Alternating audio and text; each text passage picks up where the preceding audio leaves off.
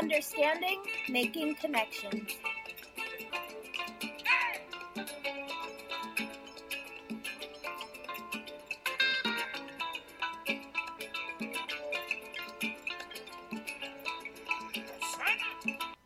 Good afternoon. You're listening to WVEW LP Brattleboro, 107.7 FM, your community radio station. Streaming online at WVEW.org. This is Indigo Radio, deepening understanding, making connections, on the air every Sunday at noon.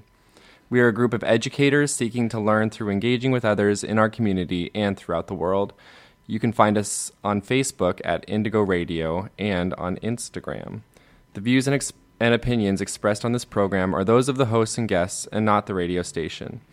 My name is Corey Sorensen. I'm a fourth grade teacher at Guilford Central School, and I'm here with my co hosts, Michaela Sims and Anna, Mul- Anna.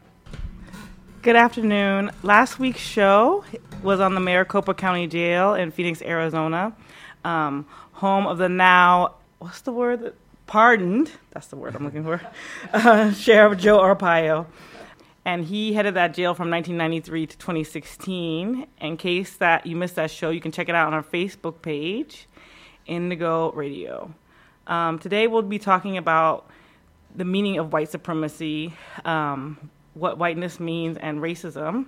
And we're joined today in the studio with Joe Keaty, a current PhD student at UMass Amherst. And Joe was recently in Charlottesville during the Unite the Right rally, and Mike Sosak, who runs the restorative justice program at Brattleboro Union High School. We'll take a break and we'll be right back with our discussion on white supremacy and racism in the United States.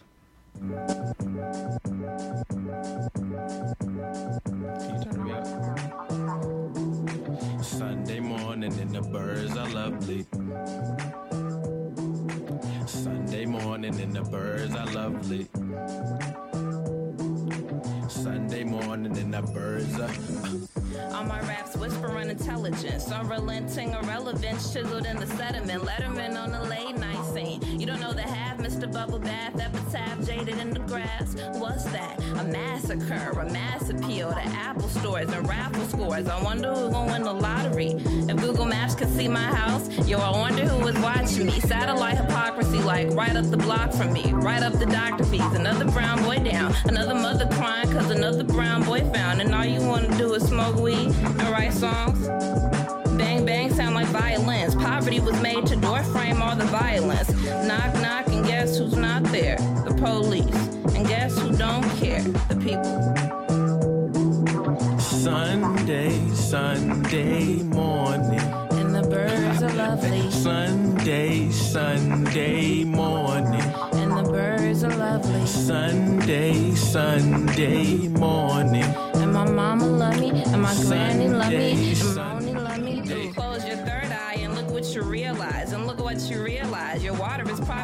liquor is idolized. The government mastermind. Now that's the Illuminati and that's after your soul. Universal mind control. Let me see you, robot. Racism construct. Let me see you, robot. They would've ended war if war didn't make them rich. I ain't trying to help you smoke if you ain't trying to help me quit. Downtown dichotomy. I bet you I could politic. I could even paint Jackson where the Pollock sits. Baby Radmo, concrete Satchmo, musicality, travesty. I'm a photo. Shake me up. Like me glitter, like me thinner. Gingerbread snap, no opera or oxygen or darker skin. I'm the training ground for a rainbow. It's like pop pop skittle bag. Ask me where the riddle at, and I'll serve you Ritalin, double coated in cinnamon. No harmonies, just synonyms. Sunday hymns, praise the Lord, and the drugs that raised me, baptized in saline. They found my parachute under the rubble. I found redemption under the tunnels. Don't get trapped. Sunday, Sunday morning, and the birds are lovely. That was Sunday Morning by Noname Gypsy, and you are listening to Indigo Radio. Today we're discussing white supremacy and racism on the show with our guest Joe Keaty, a current grad student at UMass, and Mike Sostak, doing restorative justice work at BUHS. These words are often big words, and we all have our own definitions of them. So we're going to spend some time today really talking about what white supremacy means and what does racism mean, and what we how do we conceptualize it in our day to day lives. Um, but first, we're going to start with Joe, who was just at the Unite the Right rally in Charlottesville. Um, can you just talk about your reactions to the, your time there, Joe? Um, the rally, i mean, it's been so documented since then. Um, it was really as as violent as you imagine. Um, really, it was sort of the uh, kind of logical fruition of a movement that is kind of by its nature uh, inherently violent. I mean, they they espouse, you know, these the white nationalists really espouse a kind of eliminationist rhetoric in pursuit of a kind of separatist white ethno state. You know, it's kind of an inherently genocidal uh, concept. Uh, it's not really. Uh, shouldn't really be that much of a surprise to people that you know violence is kind of uh, front and center when they get together and, and do their thing. What do you mean when you say violence? I feel like though they we've heard that there's violence on all sides and that there's something called the alt left and there's something called the alt right. But when you talk about violence, what are you exactly referring to in terms of Charlottesville? Well, in Charlottesville, it was sort of a, a really um, tangible kind of violence. I mean, it was people in the street with like with weapons, you know, uh, macing each other and throwing things at each other and hitting each other and, and using you know flagpoles to kind of attack each other. Uh, in one, uh, you know, a very well documented case. I mean, they were beating a, a guy with with lead pipes and that kind of thing. Who's they? Ah, sorry, they meaning a group of white nationalists. And I mean, even if you look at kind of the leaders of some of the organizations, um, you know, the people who you would think would want to keep their hands clean to kind of create a better image. I mean, these are the leaders of, of most of these organizations have either been charged with assault or, you know, oftentimes been, uh, you know, imprisoned for, for things like armed robbery and that kind of thing. I mean, uh, so, you know, actual real violence, you know, uh, of a, of a unambiguous kind is, is kind of really right, uh, on the surface for them. As far as the, uh, the idea of violence on both sides or this kind of idea of an alt left, alt left is sort of a, concept that was sort of constructed pretty recently uh, as I think a way of kind of vilifying uh, left groups that are trying to push back against the kind of white nationalist surge that we've been seeing in recent years. I mean, I, I personally don't really buy into this idea that uh, fighting back against a genocidal uh, movement is really violent unto itself. I mean, I, I would classify that more under self defense, you know, maybe community self defense of some kind, but not really, um, you know, I wouldn't really call it violence unto itself. That makes sense. Yeah, that does make sense. And I don't know, Mike, if you have any comments about white supremacy or what you saw on at Charlottesville on TV, or because you said it's well documented, or Corey or Anna, anyone. You know, my my view is, I go back to, uh, you know, I work in a, in a high school predominantly white.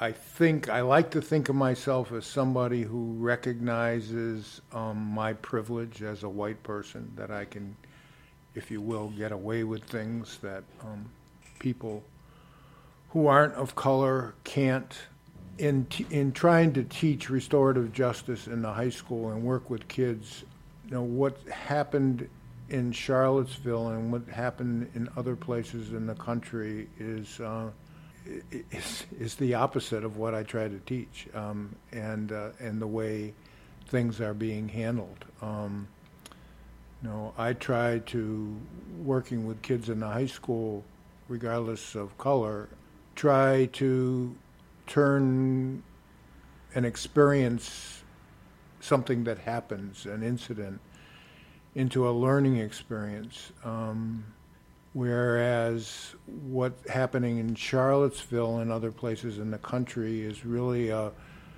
a very punitive, punishing approach to people trying to get their way with things. And um, and is the opposite of what restorative work is all about, and what I, at least what I try to do in the high school, and what I try to teach kids. So, um, my my comments are really general, but uh, but that's that's how I react to what happened in Charlottesville. I think that from my perspective, it's an extreme event, and the marching and the flames um, really do elicit violence even without the weapons, just because of the history of this what's happened in this country. And I think it does have something to do with all of us right here, right now. And in that regard, um, how do you connect what happened there to everyday racism? And how would y'all define white supremacy? I would just go back in the first place to talking about what whiteness is to begin with. Um, you know, it's a kind of category that was established specifically to create a kind of us and them, and and and in us and them that were never intended to be kind of you know equal cooperative parts, but clearly on a kind of unlevel playing field. Uh, and it's you know that's that was the case in the beginning, and it's still the case today. Uh, it's never really changed. So you know you can't really have you, obviously you can't have white supremacy without whiteness in the first place but i don't think that you can actually have whiteness without white supremacy either you know because it's sort of part of the package this assumption that if there is a, a, a, category of people who are white that they are necessarily, you know, kind of positioned as being sort of uh, in control, but kind of being the the the, the ones in, uh, kind of in command of the, of the situation.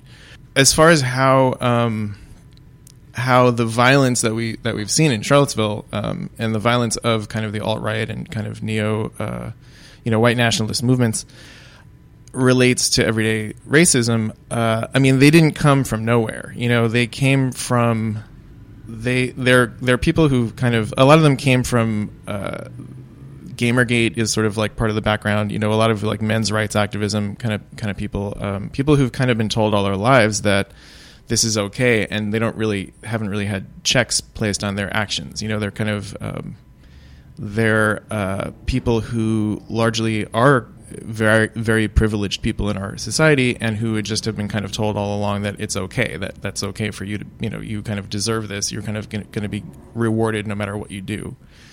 And there's something's been taken from them right? Like there there's people taking that want to take things.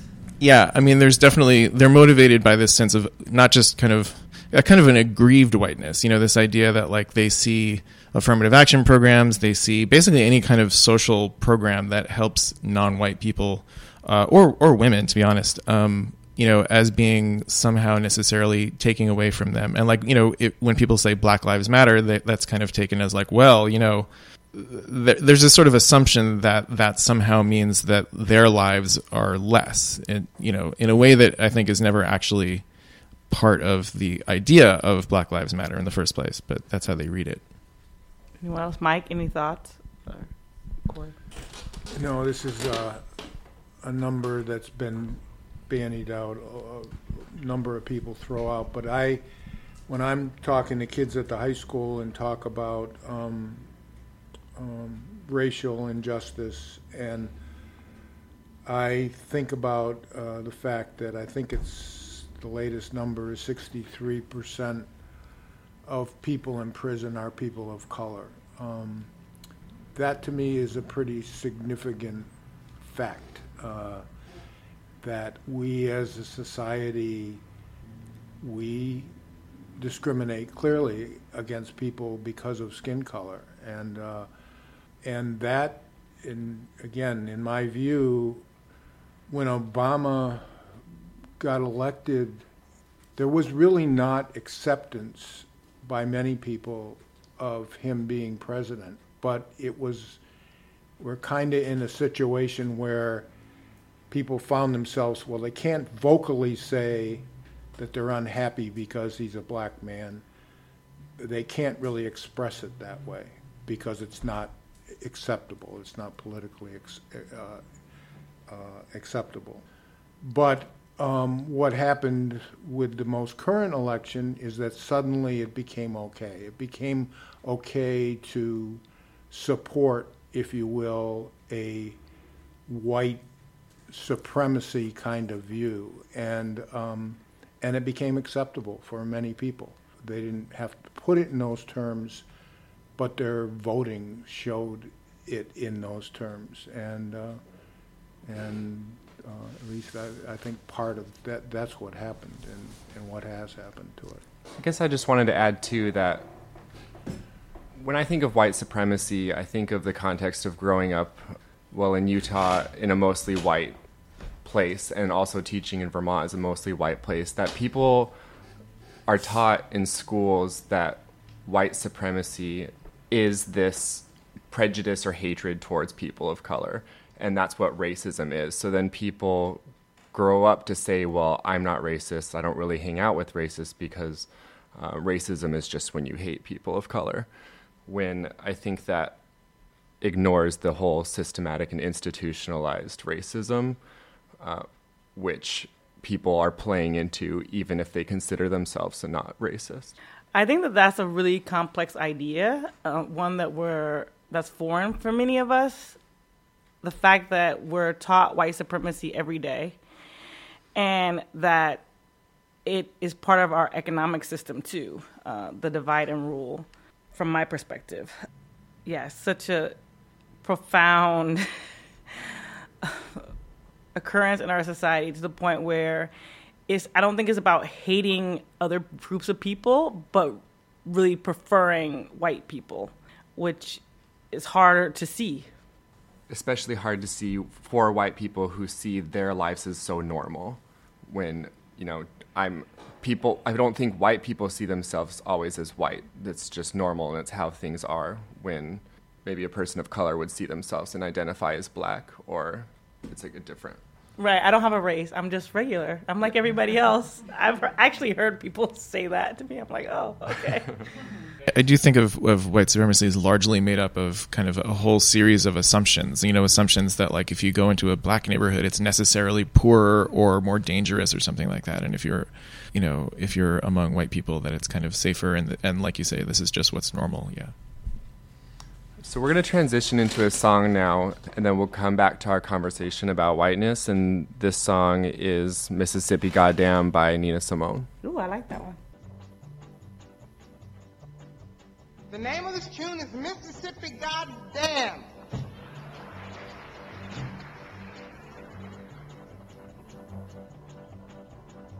And I mean every word of it. Alabama's got me so upset. Tennessee made me lose my rest. And everybody knows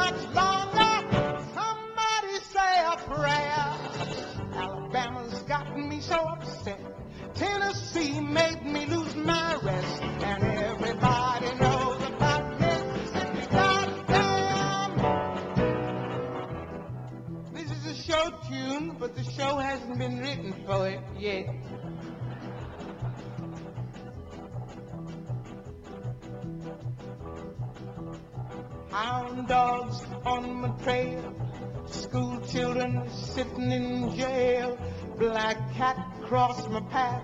I think every day's gonna be my last.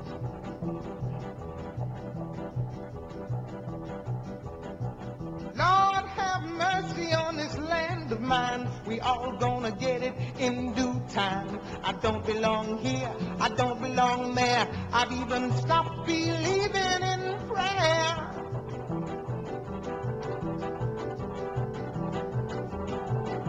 Don't tell me, I'll tell you.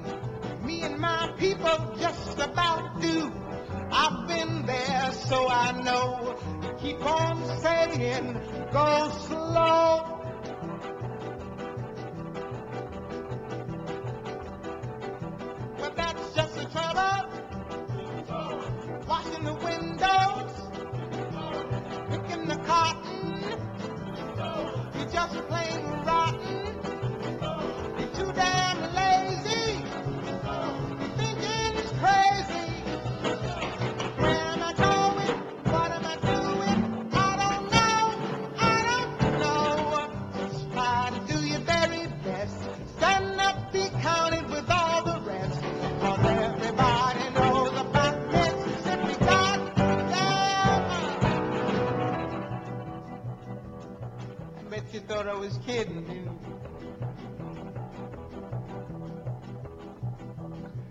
Picket lines, school boycotts. They try to say it's a communist plot. All I want is equality for my sister, my brother, my people, and me. Yes, you lied to me all these years. You told me to wash and clean my ears and talk real fine, just like a lady. And you'd stop calling me Sister Sadie. Oh, this whole country is full of lies.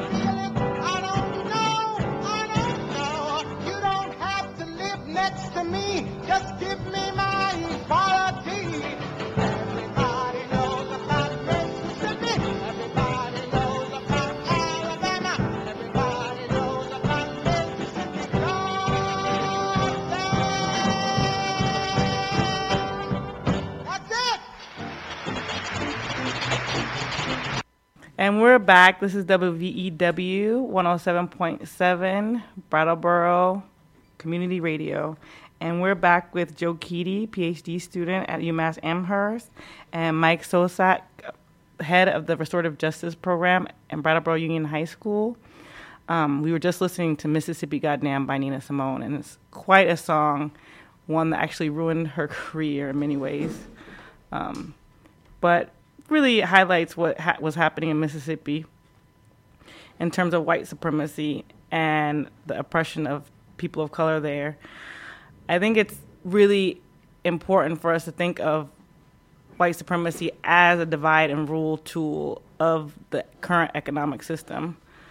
How do y'all think of what you were taught about whiteness and what it means to be white?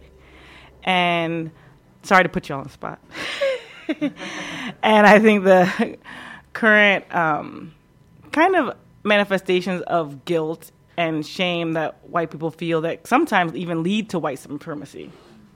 Um, for me personally, I didn't. I grew up thinking I was Irish. I didn't grow up thinking of myself as white at all. I mean, I my dad was was from overseas. My mom's parents were from overseas. I mean, it, I was I was pretty old before I realized that, like, as far as the rest of the world is concerned, I'm I'm just white. That's it. You know, nobody really cares about that. And that, I mean, how can I say it? I mean, you know, growing up in like the 70s and 80s when uh, there was this kind of really hot there was a lot of real violence that involved a lot of my, um, you know, I mean, deadly violence, you know, in some cases, uh, in a little corner of the world where a lot of my family was from. You know, I always thought like, well, this is a thing, right? I mean, everybody's, um, don't you all know that like, you know, my family is in danger all the time and I'm living with this constant thing, you know, but like really that's not, that wasn't actually a real life thing that I was experiencing. And it was this sort of abstraction. And it took me a long time growing up to actually figure out that like, I live in the United States and I get all the these kind of special kind of privileges that I that have nothing really to do with anything that I've done. You know. Um, Is your family from Northern Ireland? Is that what you're referring to? yeah, well, partly, yeah. Um, part of my my mom's father was from the north. You know, so that was kind of a constant thing, a kind of constant uh, topic at home. You know, um, but it doesn't really translate to the rest of the world. It doesn't really mean anything. Like in the United States, I walk out the door and I still get every, you know, I might have family somewhere who's kind of suffering for for who they are and all this kind of thing. But um, here, that's just not the case. So it kind of took me a long time to figure out, like, oh right, I'm white and that this means X, Y, and Z in the place where I am. Just wasn't so obvious. Um, based on like kind of what I learned at home. As far as guilt, I don't. I mean, that's kind of hard to. I mean, you know, being, being Irish, it also meant that I grew up Catholic, so guilt is kind of second nature.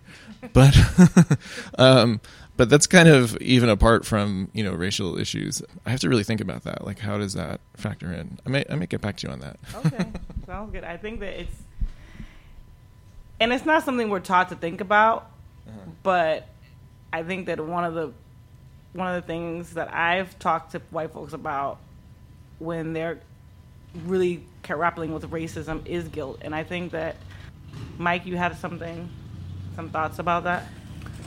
Yeah, I um, I was in a meeting not too long ago, and uh, a woman was speaking and, ta- and telling a story, and um, and in, in telling the story, she mentioned um, that the person that she was talking about was black, and so I was waiting for that connection of being black to be connected to something, and it wasn't. It was just she said the person was black. And but it seemed to be really important for her to say that. And I know her well enough that I think again I am guessing here, but I'm I'm guessing that she just it was like and I find myself doing that sometimes. I want to show that I'm not connected with these white people that do these bad things. I'm not a part of that. And uh, and I, you know, it, it's easy to fall into that. I find myself falling into that. I'm embarrassed. I'm more than embarrassed. I, I actually am really disgusted with some of the things going on, and and I don't want to be connected with that. And I want to sort of shout it out. I'm not. I'm not a part of that. I'm not a part of that way of thinking. But it's hard to express. It's hard to get that message out. And uh, so, but there's definitely at times guilt and shame on my part just because I'm white, and uh, and I know I have privileges um, that other people who aren't white, uh, you know, don't have. I can speak a little bit about what my experience was growing up, where, I mean, as I was l- listening to both of you and thinking about my early experiences of race, I, I really wasn't explicitly taught about race at all. And I, I didn't think that I had to confront it very much, but I mean, I was also at the same time uh, being taught all kinds of ideas about what race is. And I thought of race basically as a biological thing where genetically and biologically my race defined who I was and how I was different from other people.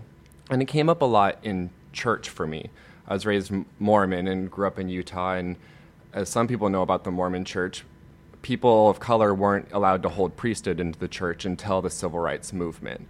And I saw that as an as a ancient thing that went back to the 12 tribes of Israel, where my race was basically different than other people's.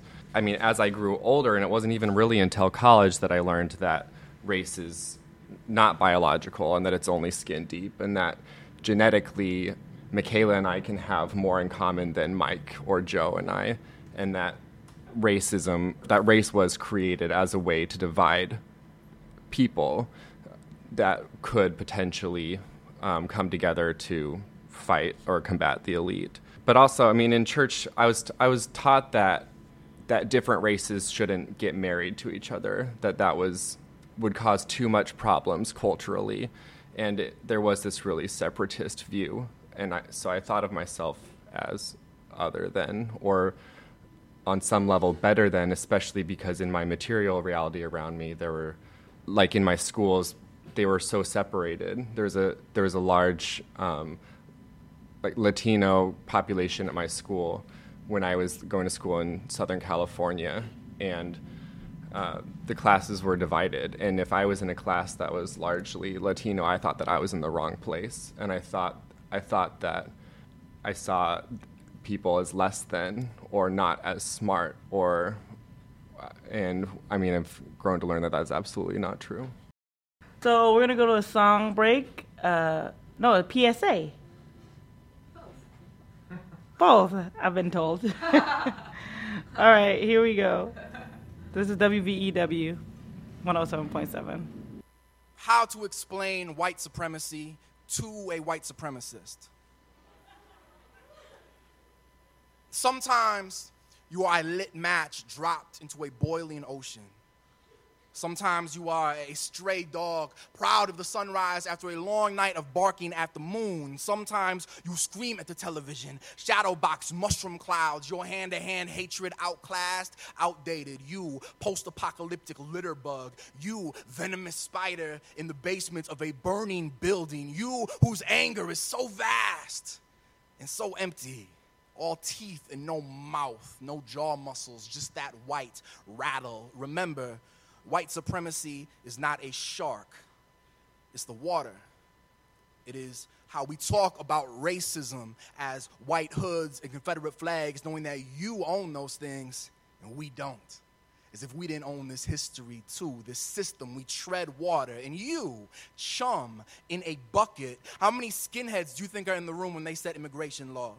Or decide curriculum for public schools, or push policies like redlining, mandatory minimum sentencing, benign neglect, gentrification, broken windows, policing, voter ID, stop and frisk, three strikes, the drug war. Remember, the eye of the hurricane is the least destructive part. You, meanest glare in the chat room, all poker face and no cards. Was it your politically incorrect YouTube comment that made the median net worth of black families in this country 9% the median net worth of white families? Which individual Donald Trump bigot boogeyman are we supposed to be angry at? About the millions of people impacted by discrimination in housing and banking and education and employment and the criminal justice system each year. Remember, sharks kill about one person each year, thousands drown. So, when there is a new name hashtagged each week, when police create more black stars than Hollywood, how long do we keep pointing out the bad apples? Ignoring the fact that the orchard was planted on a mass grave. And that we planted it there. Because, of course, this isn't really a poem for white supremacists, right? Like, I don't know any white supremacists, but I know a lot of people in my neighborhood and in my family, and, and I know myself, and I know how white supremacy is upheld, whether through our action, our inaction, or just through paying our tuition and taxes. How it isn't just the broken treaty, it is also the treaty. How a gavel can speak as loudly as a grenade. How a white frat boy in blackface on Halloween and his friend who knows it's wrong but doesn't say anything begin to blur together. How the real racists today are very often not even racist those teeth sharper when smiling, sharper still when smiling and meaning it. A burning cross is so dramatic. Just say, I don't see race. Just say, we all have an equal chance if we just work hard. Just say, all lives matter. Just say nothing. Surround yourself with others who say nothing and convince yourself that silence is the only song, this muted underwater melody, this pulsing quiet.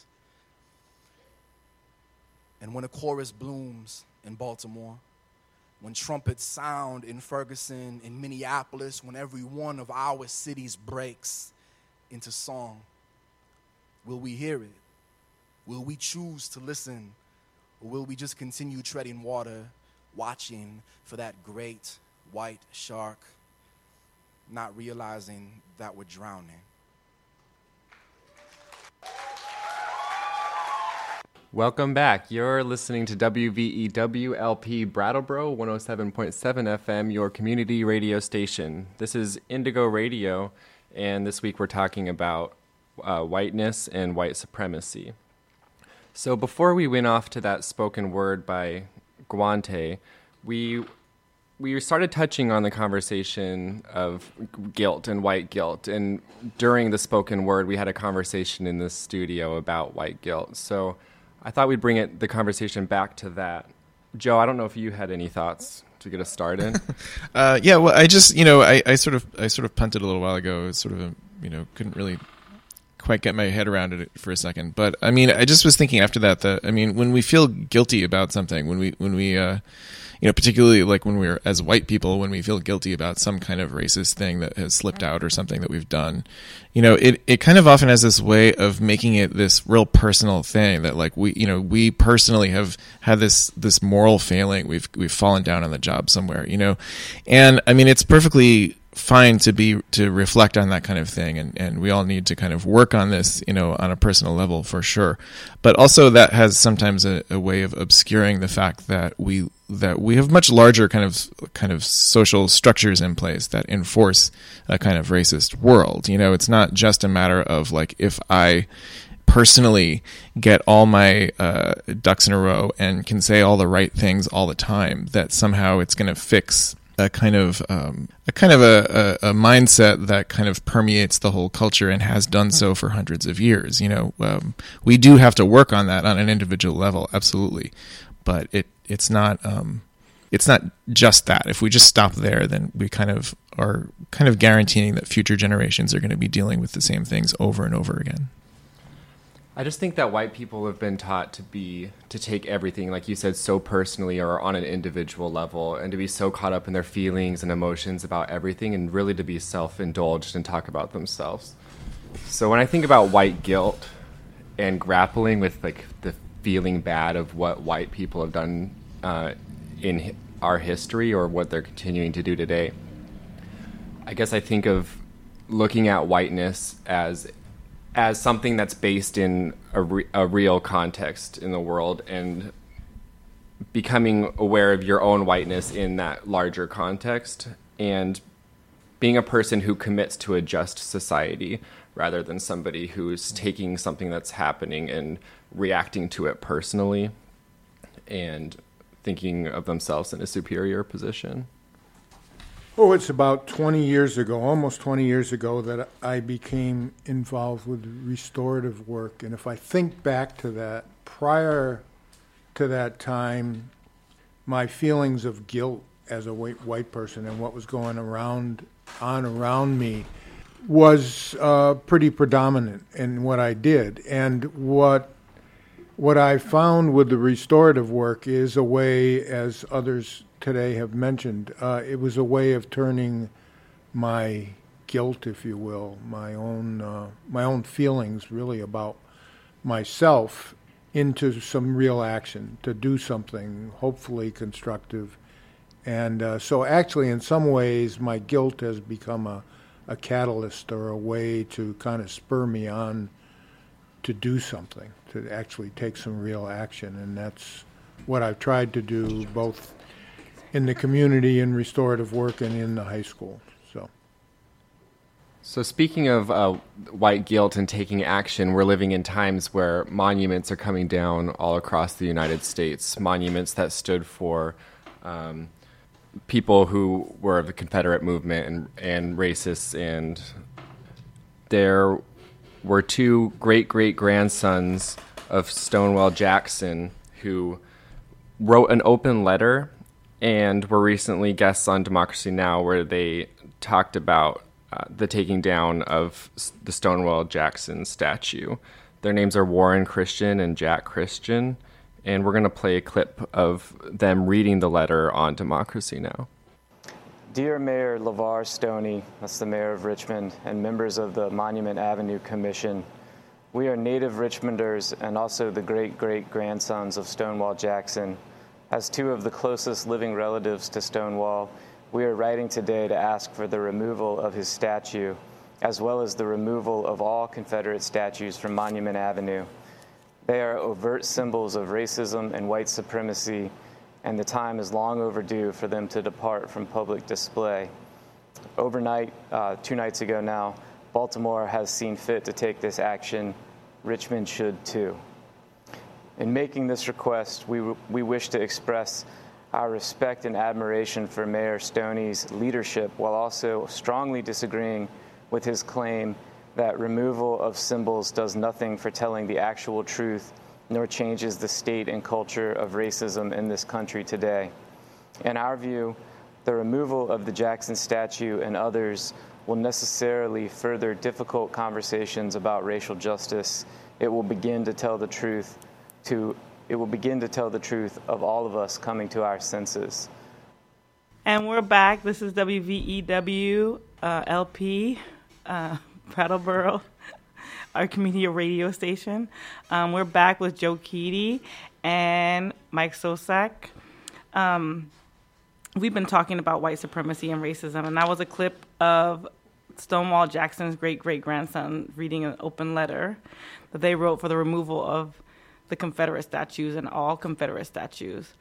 I think that this is an interesting scenario because this my first time in New England, I was really shocked by the pride that people have of being of being the founders or being related to the founders of towns or um, having streets named after their families with no almost no historical connection that there were people here before. Um, not that there should be shame around that, but I don't know about pride around that either, and it's something that people really clutch to. So I think it's very interesting that these brothers are saying like that we're not ashamed of our grandfather, but we don't believe that these great grandfather, but we don't believe that our these symbols should stand. Um, are there any comments, or either one of anyone have any thoughts about that? Um, just that, yeah, uh, they don't. There, there isn't a need to feel really ashamed of something you didn't really have any control over. I mean, people. This is a thing that comes up a lot in kind of white nationalist forums. Is that like I'm not guilty for this thing that my great great great grandparents might have done. You know, that sort of sidesteps the whole point. I mean, the, the, the really the thing is just that we have to actually recognize that that history has happened, that things have happened, that you know there were people in New England before there were Europeans, that you know people's great great great grandparents did own other people, and that you know we can't really work on addressing the uh, the ramifications of that generations later until we at least in the first place acknowledge that they happened. That's just sort of a first step toward dealing with it. I, I think that it's really kind of ironic because as a person of color growing up, one of the things you have to unlearn is shame because what you're taught right away is shame. You're not you're not light enough, your hair is not right. Like, why is your hair like that? Oh, can I touch it? Uh, you know, other people like, what are you eating? There's this whole um, barrage of things that you get actually from your, when you're really small about not being quite right. And so, in the process of unlearning that, not to be ashamed, then there's this other, which is can be a long process that some people don't ever get through, and then the the other side of that is that when white folks realize that there's racism, then they feel shame. And so, in that way, it's not productive unless we can recognize what purpose does racism serve and what purpose does white supremacy serve in the economic system that it's not about me as an individual and so the first time I saw the Confederate flag being worn by a student at the school where I work did not doesn't does not impact me the way it doesn't impact me the way it does. The la- the last time I saw it, it had no impact on me almost whatsoever because I have kind of teased out and disconnected it from a personal attack on me. Uh, I think that I see it as a historical symbol of racism, but that individual it doesn't get a rise out of me because it it doesn't serve a purpose unless we can really really analyze well what is the point of racism? Why are you wearing that symbol? What does it mean to you? And how are we both being victims of the same system? I do, uh, though, thinking about uh, what we just listened to, um, about the statues being removed, it, it does make me think about um, symbols, though, and I kind of connect that to labels that get attached to people, and labels, once it's attached to somebody, start carrying their own meaning, regardless of what the person really is. And I think it's one of the most harmful things we do to, well, kids. I think about kids in the school system, but kids and adults, where we, once you get labeled, you have this definition that's attached to you. And I, I see statues and symbols the same kind of thing. It, it, it conveys a thought, it conveys a meaning that uh, can be really hurtful and, and quite harmful. I think that's true. Um, and I I don't wouldn't ima- I can't imagine having to walk past a Confederate statue every day to go to school. I mean, I think that that would be horrific. Um, just like in South Africa, the same thing. Colonial statues are coming down um, because people don't want to go to school every day with roads looming over them. You know, but it's interesting too. Just this last year was my first year teaching fourth grade, and as you were saying that, I was thinking about the statues and monuments in Brattleboro of like all the English colonizers, and uh, a lot of my students this last year learned that they have French Indian ancestry, and they were targeted by the Vermont eugenics um, program, or their ancestors were targeted by the Vermont eugenics program, and now they have to realize or walk through Brattleboro, the streets of these this town, um, with that same that same feeling. It's just a, a thought that I have. Does anyone else have any thoughts about what needs to be done today to reject white supremacy or any manifestations you see in day to day life that you have openly fought against? One thing that, that became really apparent to me immediately after Charlottesville, uh, particularly in social media, I started noticing, um, and this is not the first time this has happened. This sort of comes up when when big uh, events like this come around. A lot of white people in my feed, in my like Facebook feed and all this, you know, we're going, "Oh my god, I can't believe this happened. I don't recognize this." Like, you know, we're really surprised and shocked and amazed. And um and a lot of black people I knew were were kind of going, well, really though, like this is kind of not a surprise at all, you know, to us. I mean, I, I think kind of feel like that's kind of a a, a, major uh, component, a, a, step that needs to be taken is um, really in the first place, you know, for white people to recognize this kind of thing and actually start working on it ourselves. I mean, we I think that I think white white people have this tendency to often want to just sort of outsource the work around um, undoing racism to the people who are the objects of racism, you know, and and kind of leave it to somebody else to kind of call us on it when we when we do something wrong, and not actually take the time to kind of look at um, you know the way that that we all all actually kind of play into the structures that perpetuate it. Um, you know, uh, reflexive support for for uh, certain kinds of like crime bills or or heavy handed policing, that kind of thing. You know, there's there's lots of uh, institutional things like that that I think just kind of don't that kind of escape the notice of white people very often that need to just start being acknowledged. I was in a um, meeting not too long ago, and I was kind of called out after the meeting by one of the participants saying that I was bringing politics into the meeting, and um, because I was talking about an issue about um, how people were being treated, and um, and what that says to me is that, or at least my view is that human decency, treating people in a decent way, is not politics. And in terms of what we do, I think it's important that all of us bring the concept of human decency into everything we do and every group we participate with. Um, and that we not let it be labeled as a political issue. I always question like what does it mean when people say like don't bring politics in? What do they what do they I don't understand that. Well, they're being political saying that statement. what did she when when she said that to me? Well, it's obviously not what I view. I, you know, as um, I guess you could you could label anything politics. I mean, politics. In fact, at one point I looked up the definition, and I don't have it in front of me. Or what does the word politics mean? And the definition was such that you could bring anything and label it as politics.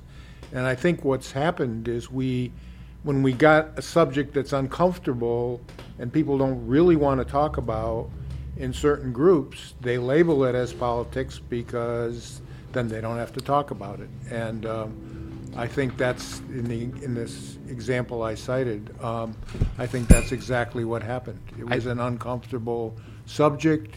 It made her uncomfortable. She didn't want to go there, and um, so I think it's a really um, liberal political thing to not want to talk about politics Mm. and for there to always be this state of equilibri- equilibrium where where uh, no point of contention can come up. So when I said that's a political statement, I meant I mean that's a really liberal thing to do. Yeah, I feel like almost everything that I talk about all the time is politics. Because how can you not talk about power and power relations, especially when you're talking about race or racism, especially when you're talking about social issues, especially when you're talking about what's going on in a town or in any organization? There's a hierarchy and there's power. Uh, and some people have it and some people don't. And we always know who those people are. It's not a secret. Um, but I think that this is such a complicated issue and it's one that we've been taught is forbidden like we're not supposed to talk about race uh, we're not supposed to talk about class and we're not definitely not supposed to talk about them both together but as we go out today if there are any last comments i mean we were supposed to talk about, a little bit about anti-racism which is something that i really need to be schooled on because i don't know what that is um, but if there are any final comments that either of you have i would love to let you close out the show for us today I, I guess just one quick thought about anti-racism, just to touch on it. Um, I don't personally. I subscribe to the idea that you can't, you sort of can't be white or, or somehow white identified as and and be sort of just instantly not racist because you're so good and, and have figured it all out. You know, the only way to really do it is to work. Uh, or to at least approach it is to kind of work at being explicitly anti-racist. You know, you can't you can't just just magically get it all right all the time you know, without some real effort and some some kind of real kind of reflection and probing and working on it. Oh, okay. So you it's, say- so you're saying that instead of saying you're not racist, it's a being anti-racist is a process. Yeah, a con- kind of constant ongoing process, and it, and it you know, and it, it involves kind of screwing up and actually hearing it when people tell you that you screwed up, among other things.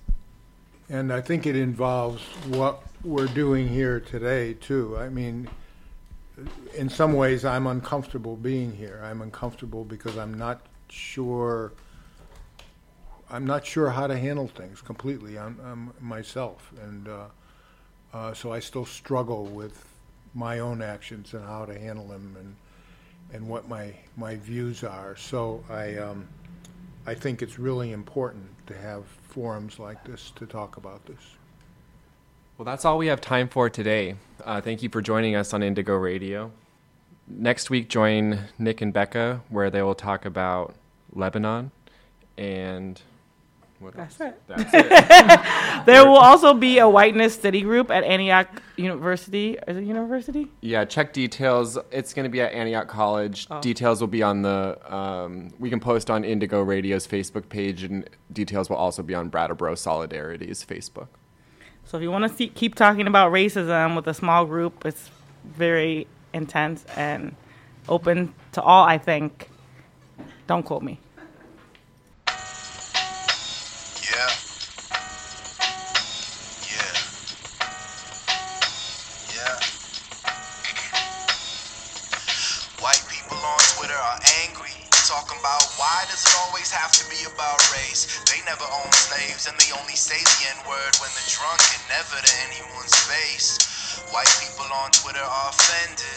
Fact that anyone anywhere is offended.